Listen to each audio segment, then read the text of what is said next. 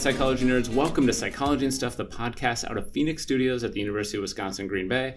The show is back for season five. I had a nice summer off. We really re released a bunch of episodes. We spent some time gearing up for the new season. So I have a great guest for you today to kick off the new season. But first, I have to take care of a couple of housekeeping related things.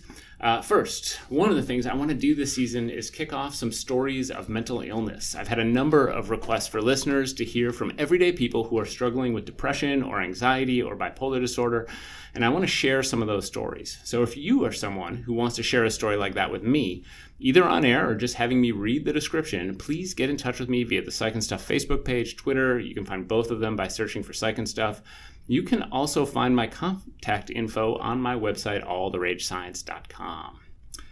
Okay, so for today, I have a super exciting guest. She is new to the psychology program here at UW Green Bay. She's a social psychologist who earned her degree from the University of Connecticut. She joins us after doing her postdoc work at Yale University. Her research is on the link between stigma and culture, and today we're going to talk about some of her recent work in this area. Welcome, Dr. Elif Ikizer. Mm-hmm. Close enough. Fish. It was, it was, close. Can you pronounce it because I want people to hear it for real? Sure. Elif Ikizer. All right. And thank, thank you so much for the kind introduction. Oh, thank you for being here. Now, I had the good luxury, unlike a lot of our listeners, I had the good luxury of being at your research mm-hmm. talk, mm-hmm. uh, which would have been in what May, April, April. Probably. I think so. Yeah, and it was fabulous, super, super fascinating. Thank so. You. I, was hoping maybe you could start out by just telling our, our listeners about your research program. What is it you study? That sort of thing. Sure. Uh, I, as I as you said, I work on the link between stigma and culture, and I do it in basically I study stigma. I try to do it from a more culture cross cultural lens, and I do it in kind of two lines of research. The first line, I just look at what cultural factors determine stigma and how are they related, and I've done some studies on it, and I'll I can tell more about what I'm working on right now. And in the second line of research, what I try to understand is so in so- social psychology and behavioral sciences in general, we have a lot of interventions that are designed to reduce stigma and negative experiences of marginalized and stigmatized individuals in the society. And some of these interventions are very quick and cheap, and they have very subtle manipulations, and they work really well. Mm-hmm. And these interventions receive a lot of media attention. And this people love it because they're just so interesting. But what happens is I am looking at what this media attention does in terms of altering the way stigmatized individuals are perceived in the society in my second line of work. Nice. And that is one of the things I remember from your research presentation and just being really intrigued by because, and I'm hoping you can kind of break down, especially that second line for people. Because sure. I, I, was, I remember being really kind of blown away by um, kind of the because I find myself as a consumer of, mm-hmm. of the media, you know, thinking like, oh, that's a really interesting finding, you know, but mm-hmm. but in some ways it feels like what they're really saying is, look, look, you can undo institutionalized discrimination with just a simple thing, right? Mm-hmm. Or or something like that. So maybe walk people through what one of those studies looks like. Sure. So the studies I used in my experiments were all very simple interventions, as you said, and the studies themselves work really well. So, for example, one of them was about uh, reducing the race gap in education, and the study itself is very simple and it has great results, increases Latina kids' grades grades over a long period of time. The study is really interesting. And actually, I asked my participants what they think about that kind of a study, covered by the media or uh, more like traditional, really long, like in, kind of intervention that includes tutoring, includes changes in the curriculum and things like that, like this kind of a very long mm-hmm. traditional type of social psychological intervention.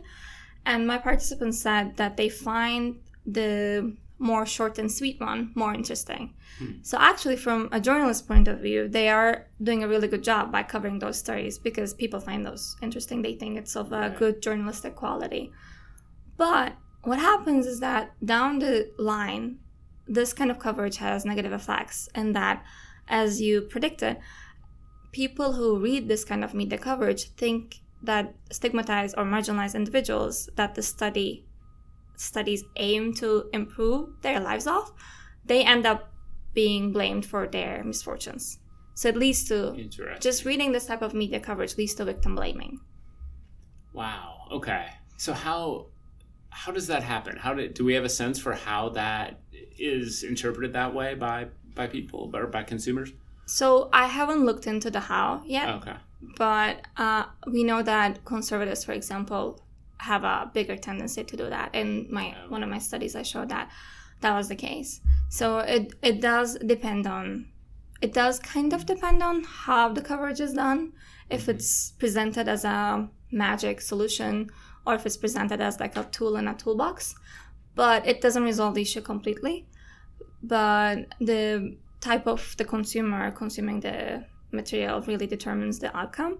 And that's really interesting because overall, social psychology is um, blamed for having a liberal bias. Mhm. But it actually shows that sometimes studies that might be accused of having been conducted with liberal bias might end up being perceived really negatively by more conservative folks. Right. Or even c- in contributing in some Mhm. ways to Definitely. Yeah. Very interesting. Thank you.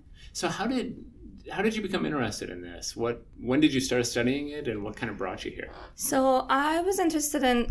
So I think as a I'm Turkish. I'm from Istanbul. So I was always interested in culture and just more aware of it in general. But um, what happened was I was actually a chemistry major, All right. which is so if anyone's listening and they are thinking of switching majors, I hope this It- gives them it- some relief. it can be done. Yes, I was a math major, so there you have it. there So, you go. what- were you uh, in undergrad? You were a chemistry major. Yeah. Where'd you go to undergrad? Boğaziçi University back in Turkey. Okay, great. So what happens is that in Turkey you choose either a science math track or like a more social sciencey track back in high school. Okay. And then with that you go into a national entrance exams for university and then you choose a major and that's pretty much it. It's very difficult to change your major, Right. especially go outside of your track once you're placed in a university. And I made a not very good decision and I was in chemistry and I liked the research aspect of it, but mm-hmm. I was more always more interested in people rather than I was working in a lab where we were dissecting a plant Oh, okay. and that wasn't exactly my subject of interest. Like I liked the idea of research, but I wanted to switch the participants Okay. from plants to humans. So I started taking a lot of oh, for all of my electives. I started taking social science classes, Okay. and I took a social psychology class, and then I audited a, a class on intergroup psychology, intergroup behavior, just Okay. randomly. And once I, I finished that class, I was done. It was like okay, Right. this is it. And I think what was one of the most like turning points, it's so odd, but I was watching TV hmm and a very prominent cross-cultural Turkish psych- psychologist, Çiğdem Kağıtçıbaşı, was on TV, and she was talking about her research. And while I was watching it, I was like, okay, this is it. Like, Hmm. whatever this is, I need to find out and be part of it because this is what I'm curious about. Nice. So that's how it became. And in the specific research area I'm working on, what happened was I was always interested in these kind of topics, but more kind of like separately. But then I realized we know a lot about stigma and intergroup behavior and all that. And we know a lot about culture. hmm And we know that culture is something that's very embedded in us, that it affects how we perceive the world, even how we perceive a painting. It affects how we see ourselves, how we define ourselves, our self esteem, all of that. So there's no way culture doesn't impact how we stigmatize others. Right. So, but there we know very little about how that happens. So I I thought that was important, especially in a globalizing world. You know. Right. So is this something you started studying in graduate school? hmm Okay. So um, was it? I'm curious about the transition from chemistry to psychology. was it? Was that at your university? Given that you'd kind of selected this track, was it difficult to change, or was that relatively easy? I actually finished chemistry. Oh wow. I just took a lot of psychology classes, some just electives, and some of them are just overload Oh, okay. because I, I just decided it was going to be. And then I went to, I did my master's back in Turkey at Koç University okay. in social, I, I, industrial organizational psychology. Oh, okay. And when I went to the interview for my master's, they were like, I mean, what, what are you exactly doing here? They were just really confused, Right. which understandably so. Oh, interesting. So you didn't just switch majors. You really you graduated No, I with graduated. a with a major in chemistry. Mm-hmm. Okay, well that is not what I did. I, I I was a math major, but I made the decision like sophomore year Mm-hmm. that that wasn't for me. So Well, I would have done it. It's just not possible. gotcha. Just given Okay. the system, how the system is Yeah. structured, basically. Okay. Do you? Um, this is uh, we're going off script a little bit, and I hope that's Please, okay. But that's um, perfectly fine. as far as do you find that the skills you learned as a chemistry student are, are applicable in your life in any way or I think a little bit in the sense that, well, the math background really helps, especially in stats. But more than that, just how I perceive some things. mm-hmm.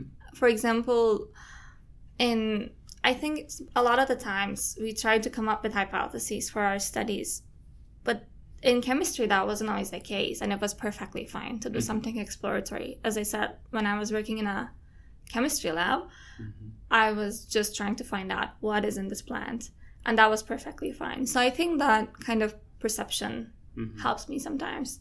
So I do use a lot of mixed methods in my studies, a lot of qualitative, exploratory things along with experiments because I think there's value in both. And I think that's something my chemistry background gave me. Right.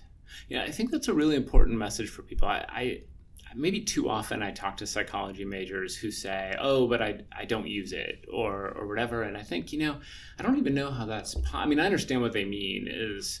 I don't use material from my Mhm. social psych or my counseling psych class. I don't use that material in my day to day life. But I think it's hard to imagine what we mean when we're saying we don't. Cont- like that's Mhm. part of us, right? It's part of what we take forward into our career and our personal life and our I was trained as a counseling psychologist. I Mhm. haven't done therapy in more than a decade, but I use the skills Mhm. that I learned as a therapist every day in various when I communicate with my kids, when I when I'm at work, you know. And it's not. it- It's like those are just things that I I that are part of me and who I am now. hmm Um, I agree. what are you? Uh, so what are you working on now? You're you know started. You don't have to give away industry secrets or anything like that, but you're um, you know you were uh, continued this line of work at Yale in your postdoc, and now you're here about to kick off of essentially a, a new program, or not necessarily a new program of research, but get your kind of research program up and running in a new institution. What are your plans as far as going forward? So my long-term goal is to have a more exhaustive understanding of stigma and culture. Okay. If we have some sort of model that predicts which cultural dimension predicts stigma in what way, that could give us a lot of help. So that means we can tailor stigma intervention in different cultures and we can have more effective interventions, for example, just as one example. And that also means we understand stigma more broadly and more exhaustively. So for that, currently I'm working on a project that I started during my postdoc Mhm. in collaboration with Jack Dovidio from Yale. Um, I am working on understanding exactly that Mm-hmm. just starting that line of work. And I had studies looking into that before, but I had data from only two cultures, and this time we have data from 60. We are working on a large data set, Nice. and that is really important because without having a lot of cultures, there's always a limitation that it's not an exhaustive explanation. And you see the cultural differences, but you can't really explain the how or why of the difference very well. But with a lot of cultures at hand, it's way more possible. And the other project that I'm really excited about is um, on mentoring. Mhm. So during my postdoc, I was on an NSF funded project on mentoring of postdoctoral scientists. And that is again related to stigma in the sense that in the culture of STEM, Mhm. science, technology, education, uh, not education, engineering and math, Mhm. uh, women are often stereotyped negatively. And there are all these stereotypes, such as women are not that good at math and things like that. And we know that that impacts their performance and so on. But there's also the broader problem of that might potentially impact how much they want to stay in advanced research careers and how persistent they want to be in it. And whether they want to pursue it or not, or their productivity and so on.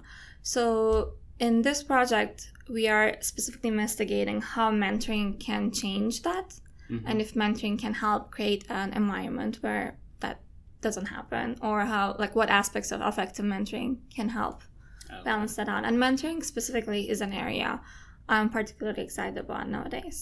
So Okay. I'm hoping to work more on that for the future. Very, very cool. Thank so, you.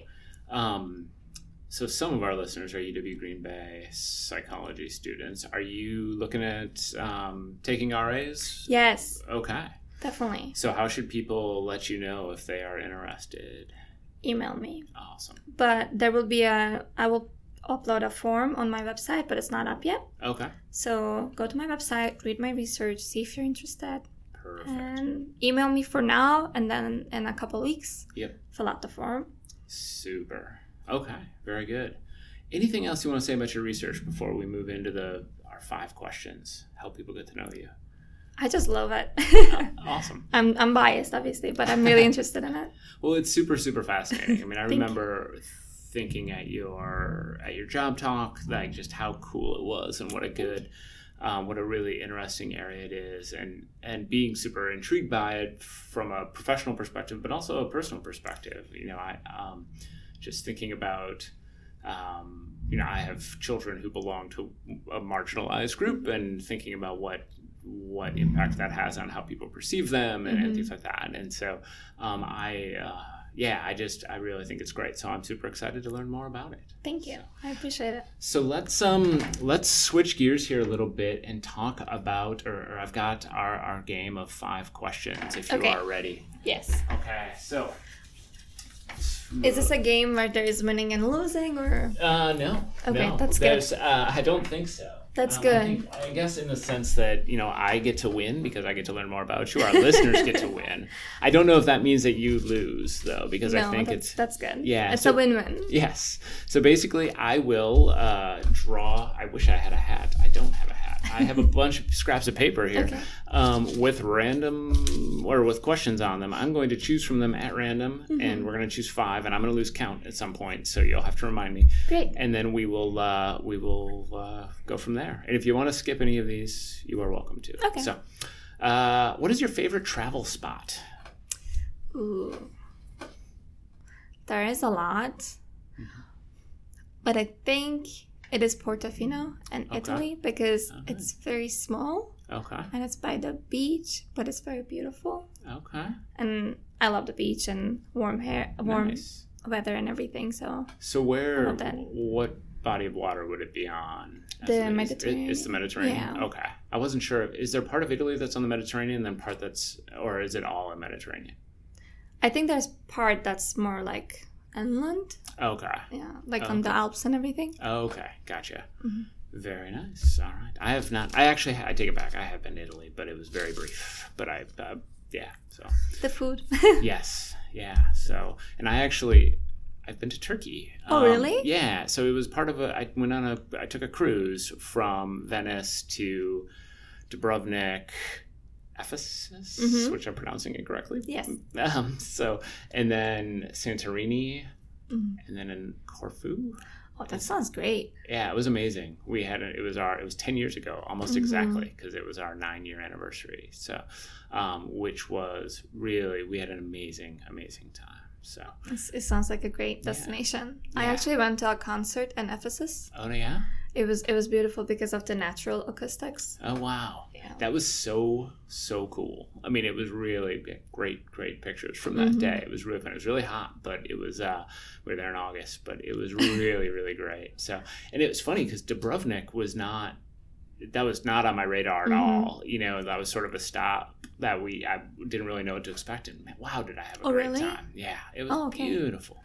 I have to look into that. So yeah, we went kayaking out in the and the city is super interesting. Oh, So, nice. Yeah, it was really fun. So we turned it into my favorite travel spot. But, um, all right. Uh, oh, I, I gave you a clue this one was coming. But if Hollywood made a movie about your life, who would you like to see cast as you? What age are we talking about? Uh, let's just say right now. So If I say Emma Watson, would that work? I think she's Sure. younger, but I really, oh, I think she's really cool. yeah. I got her mixed up with someone else. Yes, Emma Watson. She's great. She's really, yeah. I have no idea how old she is, but I- so I think she's a couple years younger, but I think Nice. they, they have technology. It will yeah, work. we can make that work. Yeah. So yeah, she um, I lit- I just reread all the Harry Potter books with my son, and we watched all the movies afterwards, and so I'm uh, yeah, she's amazing. Yeah. So, very cool. and if that doesn't work, Natalie Portman, oh because obviously yes, she's an amazing Actress. she is also amazing. So yeah, she um. You know, I, when she was a, like a child actress, she was in some movies that I love. Yes, like, Leon. Yes, I think here it was called The Professional, but Yes, Leon the Professional. Um, it was one of my favorite movies. It's amazing. I think I own it on VHS. Really? Actually, which just That's gives you a- commitment. yeah, which tells you how old I have no place to play it because I don't think I have a VHS player, but I have it. So um, I worked at a video store, so I ended up getting that stuff. Oh, I see. Yeah. All right. Do you have any hidden talents? Chemistry is one that I didn't know about, but there's probably some. Well, I made a vow to use my chemistry knowledge to the good of humanity. Okay. But if that wasn't the case, technically I know how to dissolve people, Oh, nice. but I don't plan on using it. I'm glad to hear that, but technically you know how. Technically, I have the knowledge. Okay. Uh, so, That's alarming, but I'm and I, I bake well. So, also using chemistry, right? yeah, I bake Um, like really healthy stuff, like Yeah. all this like gluten free, sugar free stuff, but it turns out okay. It just Good. looks really bad, but the taste is really good. Um, Actually, I'm on a new health kick for the last like two or three months, and I'm loving it and super, super happy about like good, healthy food all of a sudden. That's good is- to know. we'll weird. share recipes. Yeah, uh, yeah. My recipes are going to be very limited. But it'll be like grapes. I love grapes. Okay. I'm eating a lot of fruits and vegetables that I I think I didn't realize I loved until Mhm. I started to really commit to doing that and, and getting rid of other stuff. Oh, that's which is- great. which is fun. Yeah. Um. All right. Tell us something about yourself that would surprise us. You already told me you know how to dissolve a human. That would surprise Well, I me. guess. But maybe we have. I really like really bad reality TV, Nice. but we are talking about it's not like there's some element Really of bad. good. It's just really like Ooh, we're talking about The Bachelorette, The Bachelor, Nice. Kim Okay. Kardashians, like that kind of stuff. Are you Desperate Housewives? I have Is that a show? haven't. Wait, no. I- Real Housewives. Real Housewives. I Okay. think I would like it though, Oh, okay. so I really enjoy it. But Nice. if you ask that, asks anything about that to me in public, You'll what I will say is I am a social psychologist, and this is me observing phenomena and a phenomenon in society. Yes. But that's not the case. I just enjoy it. Yeah, that makes sense though on both fronts. I I know lots of people who love that stuff. They just don't tell you. Yeah. I don't I've not watched I've watched one episode of The Bachelor Oof. with my just because of that I was with my family and they were watching and so I Mhm. was intrigued. But so Do you remember who The Bachelor was? No. It really depends on The Bachelor. I remember there was they were the episode was framed around this woman he had gotten rid of Okay. being a stalker and she was this might have been like 10 years ago that she had like come back Oh. like she was refusing to leave in some way and i it felt very contrived Mm. but it was also felt like this like people were really into it so It sounds very staged, yes but that like in a way that I would be really into it. yeah i mean the people i was with really were too and i, I suspect if i'd started at the beginning and kind of followed things Yeah. through but so yeah I, I that show has been more or less off my radar but um but i know people love it Mhm. so Yeah, there's a show actually that's about the producers of the show, okay but it's a fictional show. It's called Unreal, oh. and I would really recommend it. This this one's actually I think good TV, at least according to me. there was this, a show it was on for two seasons and it was so funny it was called i think it was called joe schmo I haven't seen it. No. so that might not be the name of it but the premise was it was a reality it was like a bachelorette type of show or bachelor type of show but everybody except for one person knew it was staged. So it was like a big prank show on the one person. That's amazing. and it was really really clever. And they had two seasons. It was on like tbs or tnt or Oh. something like that. It was really really funny.